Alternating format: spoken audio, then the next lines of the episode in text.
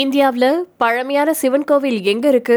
அதனுடைய சிறப்பு என்ன? அப்படிங்கறத பத்தி தான் இந்த பதிவுல நாம பார்க்க போறோம். இந்தியாவின் ஆந்திர பிரதேச மாநிலத்தின் சித்தூர் மாவட்டத்துல இந்த குடிமல்லம் கிராமம் இருக்கு. அந்த கிராமம் சிவனுக்கு அர்ப்பணிக்கப்பட்ட கோவிலுக்காக நன்கு அறியப்படுது.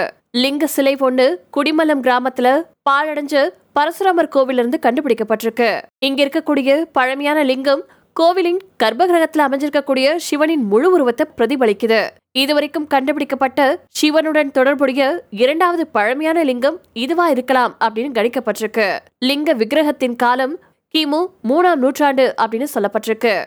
லிங்கத்தின் அமைப்பு.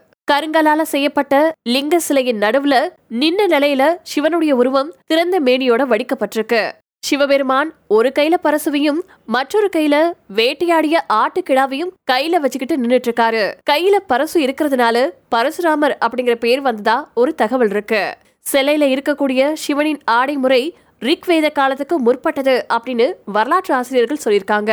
இந்த உருவத்துல வேற எந்த சிவன் தெய்வமும் இல்லாத காரணத்தினால அது தனித்துவமா இருக்கு. மேலும் இந்த சிவன் சிலை சிந்து சமவெளி நாகரிகத்தை பிரதிபலிக்கிறதா இருக்கு அப்படின்னு இந்த கோயிலின் முதன்மை செயலதிகாரி கே. ராமச்சந்திர ரெட்டி சொல்லியிருக்காரு. சிவனுக்கு அர்ப்பணிக்கப்பட்ட பழமையான கோவிலா நம்பப்படக்கூடிய இந்த கோவிலுக்கு பின்னாடி நிறைய வரலாறுகள் இருக்கு. மதுரா அருங்காட்சியகத்துல இருக்கக்கூடிய ஒன்னாம் நூற்றாண்டின் சிற்பம் குடிமலம் சிவனை போன்ற ஒரு உருவத்தை கொண்டிருக்கு. இந்த லிங்கம் முதல்ல திறந்த வெளியில அமைஞ்சிருந்துச்சு. ஆயிரத்தி தொள்ளாயிரத்தி ஐம்பத்தி நாலுல இருந்து இந்திய தொழில் துறையின் பாதுகாப்புல இருந்துட்டு இருக்கு.